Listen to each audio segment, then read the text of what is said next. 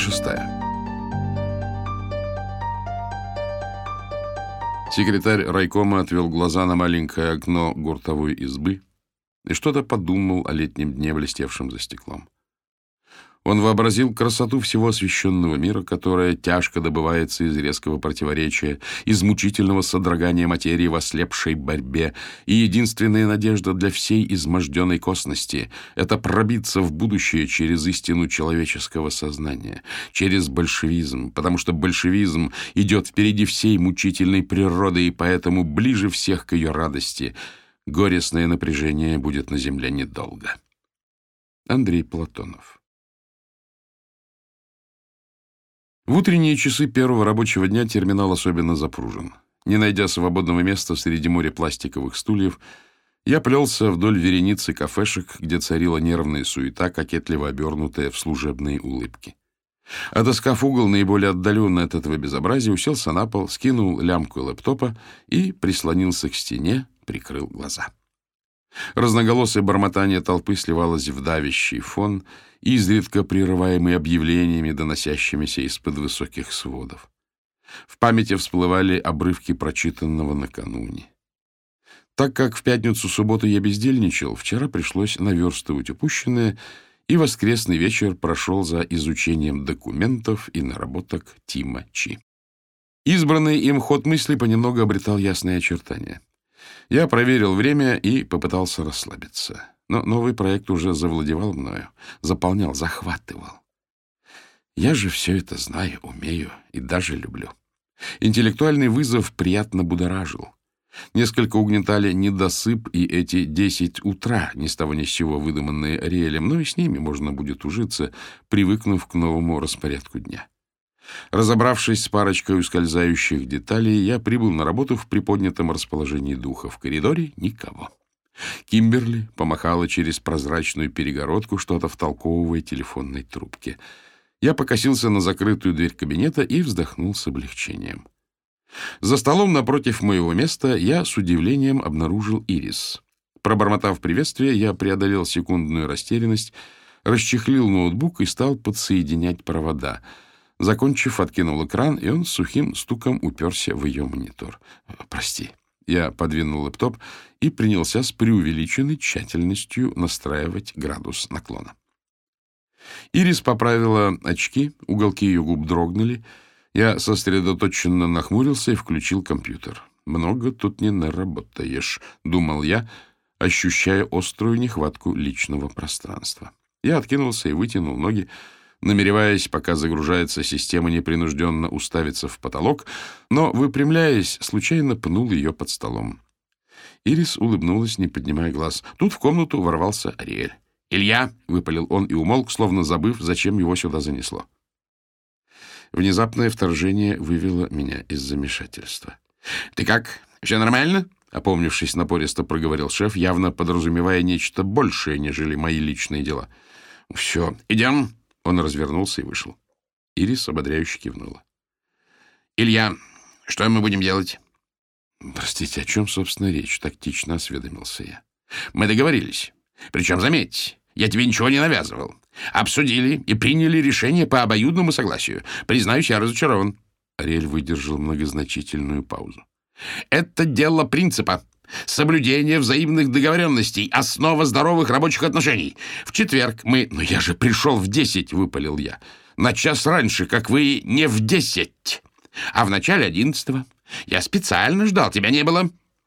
Я хотел ответить, но чувствовалось, что шеф еще только подбирается к пику своего монолога.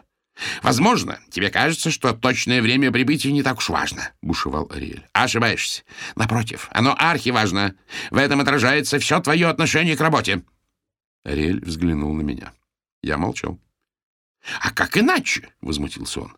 «С этого начинается рабочий день. Это базис, основа. То, что ты проецируешь...» Шеф говорил. Говорил жарко и напористо, демонстрируя незаурядное красноречие и широкий спектр ораторских приемов. «Ариэль, в принципе, я полностью согласен», — осторожно вымолвил я, дождавшись конца.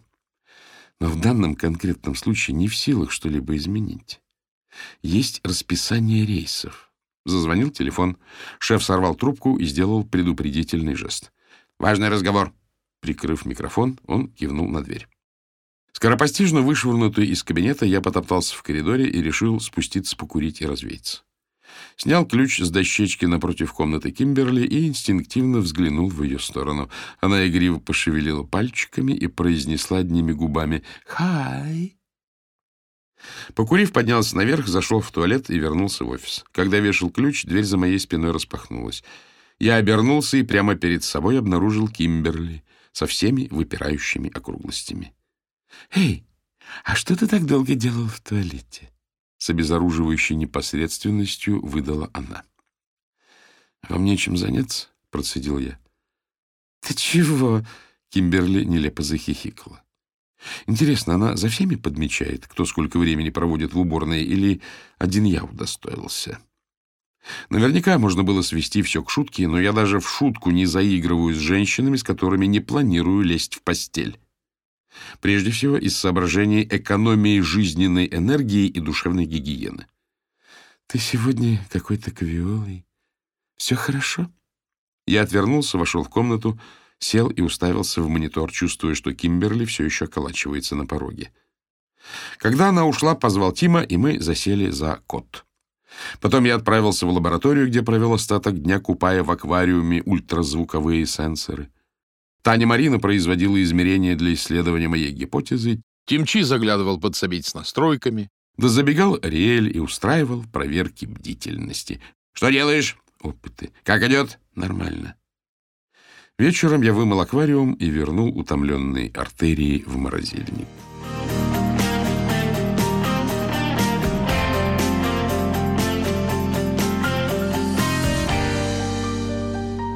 Во вторник я уже никуда не спешил, не носился по павильону, не переживал из-за пробок, бегай, не бегай, вовремя все равно не успеть. Интересно, когда шефу наскучит устраивать утренние разборы полетов? По прибытии проследовал в кабинет, внутренне готовый к очередной экзекуции. «Не сейчас!» — отмахнулся Ариэль. Придя в комнату, я занялся кодом. С непривычки чертовски отвлекало лицо Ирис, маячившее над экраном. Задумываясь, я отводил глаза от монитора и наталкивался на нее. Чувствую это, она насмешливо поглядывала на меня. Когда настало время обеда, мы с Тимом, не сговариваясь, отказались и вернулись к обсуждению протоколов генератора приемника. В опустевшем офисе, где никто не врывался поминутно с вопросами, водворилась рабочая атмосфера, и мы быстро во всем разобрались, после чего я, наконец, приступил к настоящему делу. Не терпелось поэкспериментировать с цифровыми фильтрами и исследовать несколько идей. «Ты куришь, верно?» Войдя, Ирис остановилась подле меня. «Угу», — пробормотал я, силясь понять, почему мои фильтры урезают гораздо больший диапазон частот, чем предполагалось. «О, а то я здесь как белая ворона», — обрадовалась она. «Идем вниз». «Погоди минутку, у меня тут кое-что». Я попытался наскоро проверить еще два вертевшихся в уме варианта, но ее присутствие мешало толком сосредоточиться. Я поднялся, и тут появился Ариэль. «Я говорил со Стивом», — возвестил шеф. «Из первичных данных уже ясно, что ты оказался прав. Хвалю. Отличная работа». Он энергично потряс мою руку и продолжил на одном дыхании. «Я занят по горло. Встреча с инвесторами. Сегодня вы без меня, ребята. Дерзайте. Мировая медицина ждет от вас подвига». Благословив нас в этой своеобразной манере, он стремительно удалился. «Давненько вот таким не видела», — признала Сирис. «Поздравляю». «Мне просто повезло», — отозвался я с наигранной небрежностью. «А как вообще у тебя с ним?» «Ну, с переменным успехом. Он мне каждый день устраивает...» Я запнулся, подыскивая слово. «Беседы. Вчера, к примеру, втирал об обоюдном согласии». Уловив заинтересованное выражение, я продолжил. Ты разве не в курсе, как выглядит обоюдное согласие в исполнении Ариэля? Он говорит, надо так и эдак. Я возражаю. Он настаивает, что иначе никак. Я нехотя произношу, ладно. И вот, пожалуйста, обоюдное согласие состоялось. Ирис рассмеялась, и я принялся рассказывать о неразрешимой дилемме времени прибытия на работу — но торчать на солнце было жарковато, и нам пришлось прерваться. Она вернулась в здание, а я отправился обедать и заодно разведать окрестности. Когда-то я учился неподалеку и нередко гостил у знакомых, живших в частных домиках американской мечты, с газончиком перед крыльцом, мощеной дорожкой, стоянкой у ворот гаража и непременным бассейном на заднем дворе, где осенью плавают опавшие листья, и никто никогда не купается. Спальные районы утыканы этими однотипными мечтами, расставленными вдоль улиц, дробящих окраины на прямоугольные секции. В деловой части города все иначе. Реставрированные дома перемежаются с постройками современного стиля с зеркальными окнами. Большинство зданий невысокие, в несколько этажей и далеко отстоят друг от друга, создавая ощущение легкости и простора. Мерно клацая проплывает белый трамвай, по краям широких тротуаров деревья, их кроны смыкаются над проезжей частью, облицовочный камень подходит вплотную к стволам, и кажется, что деревья воткнуты в гранит. К вечеру я осознал, что уже ничего толком не помню о дизайне цифровых фильтров. Неуверенность в себе усугубляли покрывшие добрую часть стола графики, свидетельства неудачных экспериментов. Я погрузился в интернет и вынырнул, когда времени оставалось совсем впритык. С досадой скомкал распечатки, вызвал такси, включил сигнализацию и стал запирать дверь. «Стой, Илья!» — послышалось издалека. «Погоди, не закрывай!» Я различил гулкий топот — а потом и взбегающего по лестнице Ариэля. «Хорошо, что застал», — выпалил он, труся навстречу с неподражаемым гипопотамьем изяществом и шумно отдуваясь. «Забыл ключи внутри!» «Мне пора», — я невольно улыбнулся, распахивая перед ним дверь. «До завтра, Арик». И тут же машинально отметил это «Арик», вырвавшееся случайно и давшееся так естественно.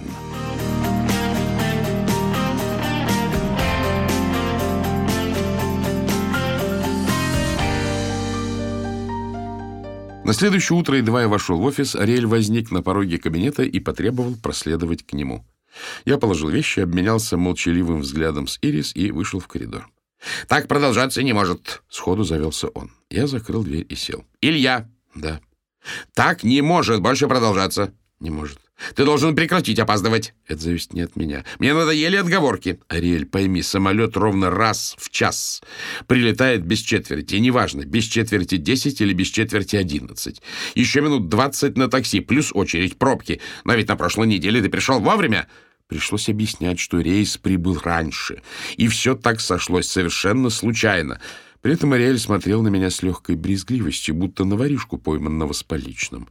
«И что же нам делать?» Договориться, что я прихожу в 10.10, а лучше в 10.15, чтобы непредвиденные задержки... Нет, это несерьезно. Почему? Он сгреб подбородок и погрузился в размышления. «Да, совершенно несерьезно», — повторил он спустя пару минут. «Ты обязан приходить вовремя». «Риэль, неважно, что мы решим. Авиакомпании не изменят расписание». «Это твоя проблема. Возьми ответственность и прими меры». «Но самолеты не начнут летать быстрее. Дорога до аэропорта не станет короче, и что бы я ни делал, в ноль-ноль никак не получается и вряд ли когда-нибудь получится. Это недопустимо. Я приверженец пунктуальности и не могу делать вид, что не замечаю четвертьчасового отклонения от графика. Он обвел комнату страдальческим взглядом. «Пары минут я бы еще мог простить, но пятнадцать!» Я хотел возразить, но он остановил меня, резко вскинув правую руку. Преступно тратить драгоценное время. Мы договорились, обсудили, ты согласился. Теперь твой долг — найти решение. Я развел руками и молча дождался, пока иссякнет новый каскад обвинений. Натрындевшись, он рассеянно спросил, как я продвигаюсь, и, не дослушав, выпроводил вон. Ирис встретила меня долгим понимающим взглядом, от которого я еще больше обозлился. Она занималась медицинскими аспектами, только что вернулась со встречи с врачами, и мы отправились обедать. За едой разговор зашел о телесериалах. Я погрузился в мрачную рефлексию по поводу утренней экзекуции. «Илья, ты какие сериалы смотришь?» Татьяна глядела широко распахнутыми кукольными очами. «У меня нет телевизора». Я угрюмо проглотил недожеванный кусок. «Как это?» Ее глаза раскрылись пуще прежнего. Представляешь? Это неподдельное изумление меня развеселило. «Нифига себе! А как ты отдыхаешь?» Продолжала недоумевать она, не улавливая иронии. Ирис со Стивом переглянулись, сдерживая улыбки. «Я прихожу домой, Таня Марина независимо повела плечами. И мне по-любому надо час-другой поваляться перед телеком, расслабиться, прийти в себя. И что, разве это единственный способ? Осушив остатки колы, я поставил бутылку на стол и крутанул. Тут важно точно рассчитать силу. И тогда, вращаясь и раскачиваясь, она сохраняет динамичное равновесие, касаясь поверхности лишь в одной точке. Татьяна набрала побольше воздуха, чтобы ответить, но фокус сбил ее с толку. Она завороженно следила за крутящейся бутылкой, производившей пупырчатым донышком быстрый дробный стук. Канал переключился. Телевизоры были забыты. «Честно говоря, у меня тоже до недавних пор не было телевизора», — сказал Стив, когда бутылка остановилась. «Но потом появились дети, пришлось купить». Оторвавшись от застывшей емкости, Таня Марина вытаращилась на него, не в силах снести такого вероломства. Она так и не смогла оправиться, и разговор плавно перетек на Ариэля. Судя по всему, эта тема обещала стать неотъемлемым блюдом наших обедов. Внезапно все притихли. Ирис указала глазами мне за спину. Я обернулся и увидел Кимберли вместе с Релем. Они прошествовали мимо, и офис-менеджер одарила всех обворожительной змеиной улыбкой, а Ариэль сделал вид, что нас не заметил.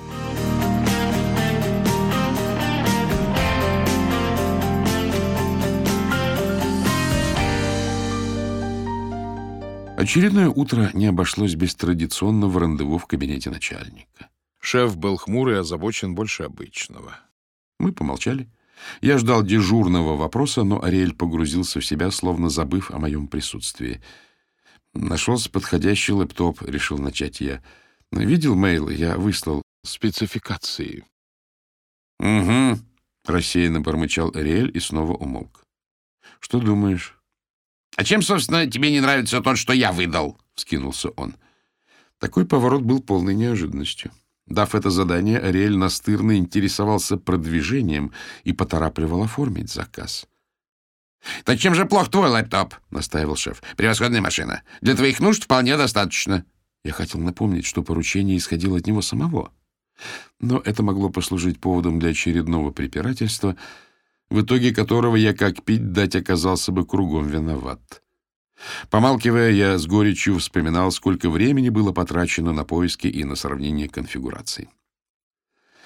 Я еще раз все обмозговал и склоняюсь к мысли, что такими темпами мы не сдвинемся с мертвой точки. Ты приходишь в начале одиннадцатого. С выражением стоического терпения Ариэль затянул утреннюю мантру. «Мы обсуждаем насущные вопросы, и ты отправляешься на обед. Так проходит половина дня. Это неприемлемо». К концу стоицизм выветрился, и он в излюбленной манере подкреплять умозрительные тезисы звуковыми эффектами шандарахнул ладонью по столу. «А потому я вижу единственное возможное решение. Ты должен приезжать раньше. Говоришь, рейс раз в час? Так вот». Он что, совсем рехнулся? Я так стою в полшестого. Тем временем начальник яростно аргументировал свою новую блажь. «Ариэль, «Мы договорились на десять», — дождавшись, когда он заткнется, сдавленно произнес я. «Ты сказал, что единожды решив...» «Знаю», — восстановив самообладание, проговорил он. «Но это общепринятая конвенция. Ты работаешь в коллективе и обязан соответствовать». «Послушай, если проблема действительно в дообеденных часах, может, прекратим эту каждодневную утреннюю грызню?» Утром мы обсуждаем текущие задачи, и со временем, когда ты полноценно вольешься в производственный процесс, эти встречи станут еще важнее. Хорошо. Тогда давай я буду обедать позже или раньше, как угодно. Все равно я буду работать один. И в конце концов мы договорились. Ты хотел в десять, я прихожу в десять. Мы договорились. Он схватил ручку, покрутил, нервно пощелкал кнопкой и отложил. «Оставим пока все как есть», — пробурчал он из-под лобья. Больше не задерживаю. После выяснения отношений сложно сосредоточиться.